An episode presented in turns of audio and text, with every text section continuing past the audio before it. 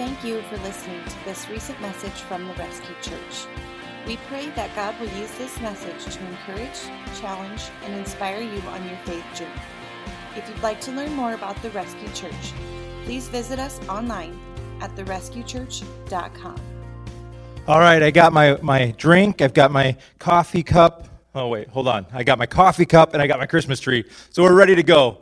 Uh, anyway, I'm so excited for this Christmas series of talks Uh, or these sermons that we're calling dis- Differing Perspectives. Differing Perspective. It, it's exciting to talk about Christmas and the hope that goes with it. I mean, after all, Christmas is about the love, isn't it? It's about being loved so much by God, the, the God that created the earth and everything in and on it, that he sends his son Jesus to earth to take on every bad thing that happened in the past, the present, and the future. I mean, I can't help but see hope for my future when there is a God who loves you and me that much. Now, now in this series, we're going to talk about Christmas, Christ coming to earth from different people's perspectives. Last week, John preached about the coming of Jesus from, from Zechariah's point of view, and a huge, huge thanks to John for doing that. And this week, we're going to take a look at Joseph's point of view. We're going to see it from the earthly father of Jesus. And let's be clear which Joseph we are talking about, because there's two Josephs most often referred to in the Bible. There is Joseph from the Old Testament. This is, is the Joseph that had the coat of many colors and, and later went on to rescue his family and all of the known world from famine. Then there is the Joseph that we're going to talk about today, Joseph, the, the earthly father of Jesus. There's the, the two distinct Josephs. Now, if you are just now realizing that, that they are two separate Josephs, don't feel bad. You aren't the first and you won't be the last to, to confuse the two and not to realize that they are not one and the same. Others have been confused by this in the past, and I'm sure it's going to happen again to others in the future. But now that we are all on the same page, now that we all know who we're talking about, let's get started. Now we're going to go to Matthew chapter 1, verses 18 through 24 as the text for the day. I'm going to read from the NIV. It says this It says, This is how the birth of Jesus the Messiah came about. His mother Mary was pledged to be married to Joseph, but before they came together, she was found to be pregnant through the Holy Spirit. Because Joseph, her husband, was faithful to the law, and yet he did not want to expose her to public disgrace, he had in mind to divorce her quietly. But after he had considered this, an angel of the Lord appeared to him in a dream and said, Joseph, son of David, do not be afraid to take Mary home as your wife, because what is conceived in her is from the Holy Spirit. She will give birth to a son, and you are to give him the name Jesus, because he will save his people from their sins. All this took place to fulfill what the Lord had said through the prophet The virgin will conceive and give birth to a son, and they will call him Emmanuel, which means God with us.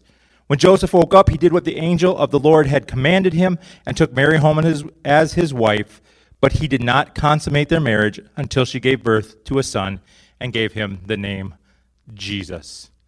Let's take a minute, let's pray, and let's invite the Holy Spirit to speak to us each where we're at. God in heaven, I'm thankful for your word. I'm thankful for a time to be here looking at your word. I'm thankful for your son Jesus, who you sent to this earth. God, as we look into the life of Joseph today, I pray that your Holy Spirit would speak through me, and God, that it would truly be you speaking, that what people are hearing is what you want them to hear. Holy Spirit, convict where we need it, encourage where we need it, challenge where we need it, meet us where we are today. It's in Jesus' name we pray. Amen. All right, so I'm excited as we get a chance to continue here and, and we get to go into this scripture.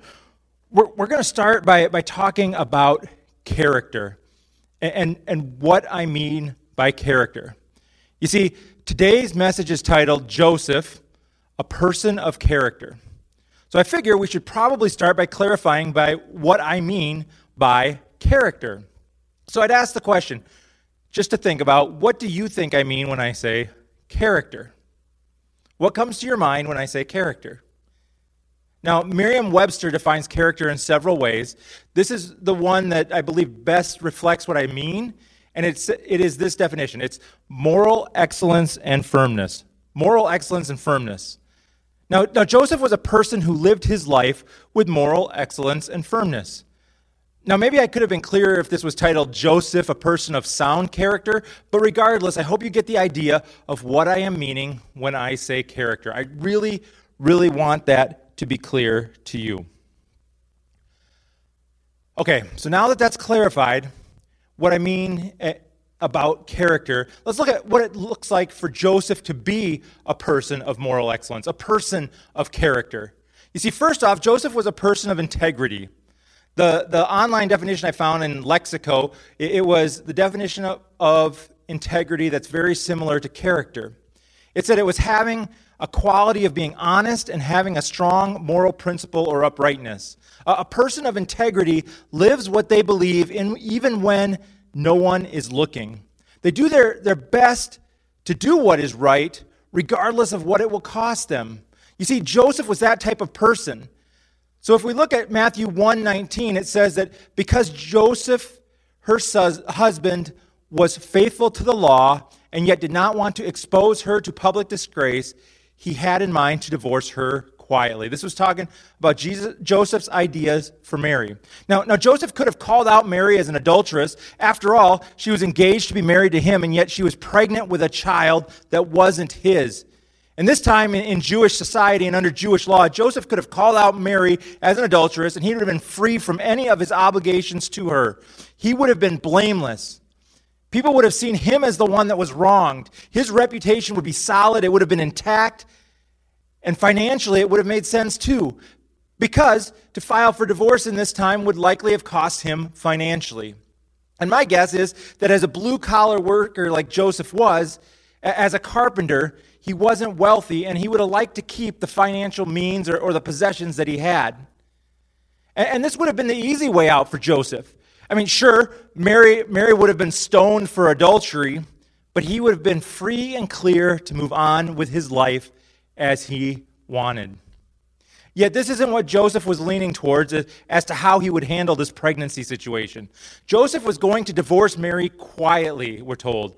It, it would cost him more financially, but, but he would be separated from a fiance that he likely believed had committed adultery at this point.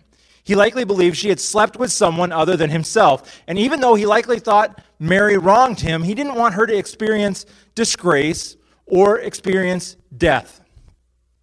Then along comes an angel, an angel who speaks to Joseph in a dream. Now, now, as a sidebar, I'm a little jealous of those who have had God speak to them in dreams. It, it seems like it would be an amazing experience to be sleeping and resting when all of a sudden, bang, God says something to me. He, he would provide a clear insight or a direction. He, he would tell me what he wanted me to know. It sounds amazing, and I think at some point in the future, if God chooses to communicate with me this way, that would be awesome. Anyway, back to Joseph's world and what's going on. In verse 20, the angel says, Joseph, son of David, do not be afraid to take Mary home to be your wife now, now here is an idea that Joseph likely hadn't considered before, or if he had considered it, he had dismissed it because we were told that Joseph's plans were divorce, to divorce Mary quietly. So, what would this mean for Joseph? What would it mean to take her as his wife? I mean, after all, he would be taking a pregnant woman as his wife. Would people think that he had had sexual relations outside of marriage? Would people question what kind of a Jew he was? And his wife would be bringing into the relationship a child that wasn't his. Yet, yet even with all of this, we see as a part of Joseph's character that Joseph was obedient to God. He took Mary as his wife as he was told to. And, and that obedience didn't stop there. No, in fact, in verse 21, we read that that the Lord told Joseph, Mary will have a son, a, a, male child, and you will give him the name Jesus. And then, then in verse 25, we read that Joseph did this. He actually named his son Jesus. Now, the name Joseph gave his son, Jesus, it had meaning. In verse 23, we were told that the, there was a prophecy where the Messiah was going to be named Emmanuel, which means God with us. And the, the name Jesus is actually the Greek form of the word Joshua, the name Joshua. And Joshua means the Lord saves, or Yahweh, God is salvation. You see, Joseph was obedient and named his child Jesus. But, but Joseph's obedience didn't start with agreeing to marry Mary, Mary, Mary, uh, or agreeing to name his son Jesus. In verse 19, we read that, that Joseph was faithful to the law. As a Jew living prior to the coming of the Messiah and the beginning of a new covenant, Joseph knew there were a lot of rules to follow. There was a lot of things he needed to do to remain right with God, and he was doing them. He was obeying God long before he knew he would be called on to be the Messiah's earthly father. This obedience wasn't just a surface thing either. Joseph was all in. He wasn't simply going through the motions. Joseph, Joseph was a man who acted.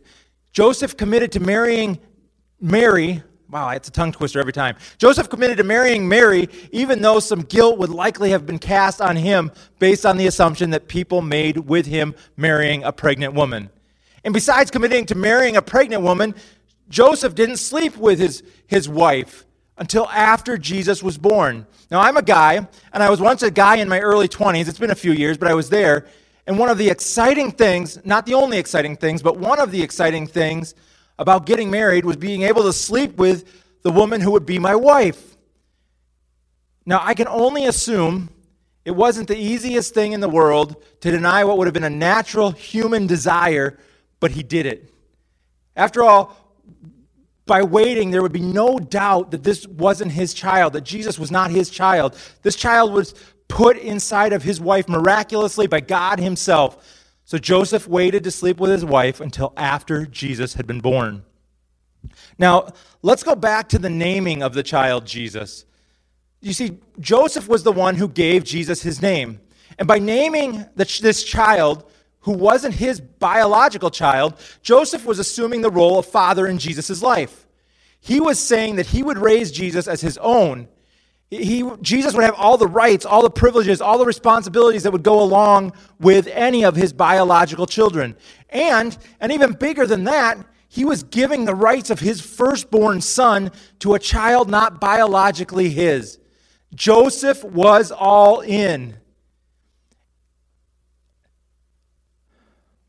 And it's great that Joseph was an incredible person. He had amazing character and all, but, but what can you and I learn from Joseph and his characters? What can we character? What can we learn from that? How does this apply to us? The point I want you to take away from today is that we have a choice regarding how we respond to the unexpected. Joseph had a choice. As we've seen today, we had, he had multiple choices. And it appears he made the right ones in spite of all the adversity and challenge that went with it. If you and I are going to do the right things when hit with the unexpected, we would be wise to start preparing before the challenges happen. Remember, remember how we saw a few minutes ago that Joseph was faithful to the law? He was obedient to God before this whole thing with Mary and Jesus even started. You see, we need to start preparing now. You and I need to start preparing now. Let, us look at our relationship with God. Is that relationship real or is it a front? Is it something that you do to cast a certain image or that I do for a certain image? Is it something that we do to make a parent, a friend, a spouse, or someone else happy? Have we personally made the decision? Have you personally made the decision to trust Jesus as your Savior? You see, the reality is that none of us are perfect. Things got screwed up a long time ago with Adam and Eve's disobedience. And since that time, none of us have entered into the world in a perfect relationship with God. We do things that don't make God happy at times, or, or we do things that He w- doesn't want us to do, or, or we don't do things that He does want us to do. Our, our thoughts aren't all loving and in line with God's perfect desire for us. All those things that are, are, are sin, they separate us from that perfect relationship with God. Yet Jesus came to earth to provide forgiveness for that sin. We simply need to realize that we are sinners, tell God that we need Him, and accept the forgiveness offered because of Jesus, because of Joseph's son, Jesus. If you aren't already a Christian, if you haven't already done this, this is the place to start in getting ready to be prepared for the unexpected. So let me encourage you to do it today. And please, if you do it today, reach out to us through a connection card online at therescuechurch.com slash connect. Or, or email us office at therescuechurch.com, sam at therescuechurch.com. One way or another, we want to hear from you. Now, now, maybe you have questions. Maybe you aren't ready to make this decision yet. If you have questions, ask them. Don't wait. We don't know how long we have left. We don't know when the unexpected will happen. That's why it's called unexpected. Reach out to us or reach out to someone else who you know is following Jesus and ask your questions. Again, you can reach out on the connection cards at therescuechurch.com slash connect. You can reach out to office at therescuechurch.com via email. You can reach out to me at sam at therescuechurch.com. One way or another, we want you to reach out. We want to get your questions answered as best as we can. And for you, Christian, how about you? Are you being faithful? Are you all in? And if you are, you should be connecting with God regularly on your own and with others.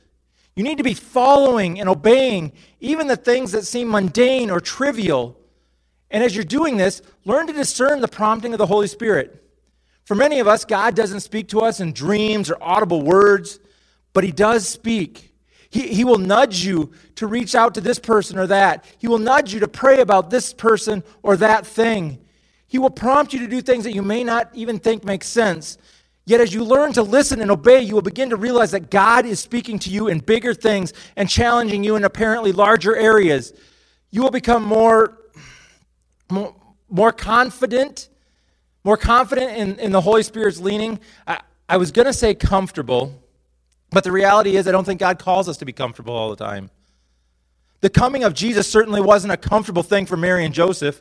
It wasn't comfortable, but they were confident that God was over and in this situation. You see, being all in and growing closer to God now will help you be ready when the challenges come. I probably don't need to tell you this, but 2020 is a perfect example of this. At the same time, none of us know what happens in 2021, 2022, or beyond. Only God knows that. We, we need to be growing closer to Him so that we can be better prepared for what the future holds. It could be another pandemic, a personal financial crisis, a health crisis, a marriage crisis, a death in the family, or someone else close to you. We don't know what the future holds, so let's draw closer to the one who is over all and sees all.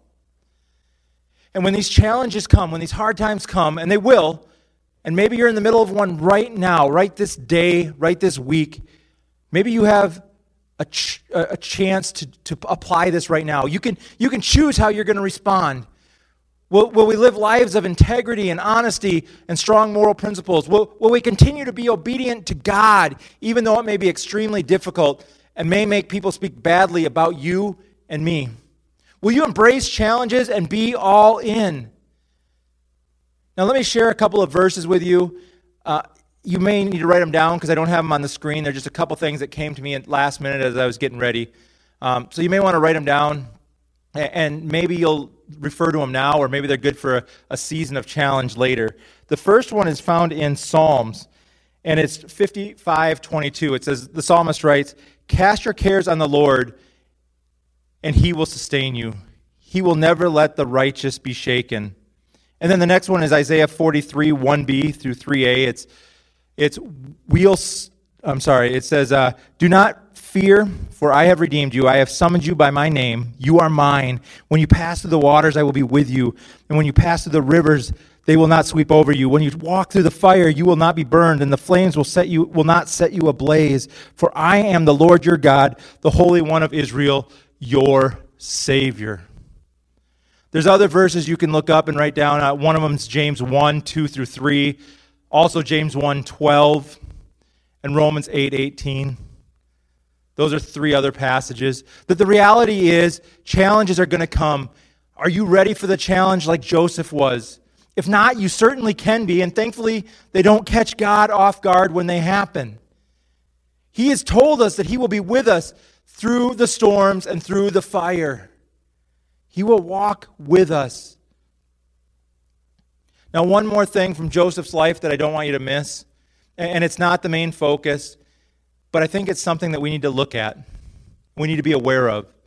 You see, Joseph was a carpenter. He was a, a blue collar worker. He wasn't a religious leader or a major social influencer, but God chose to work through him. God had created Joseph on purpose and for a purpose. It was a, Joseph, a purpose Joseph didn't know was out there until it hit him in the face.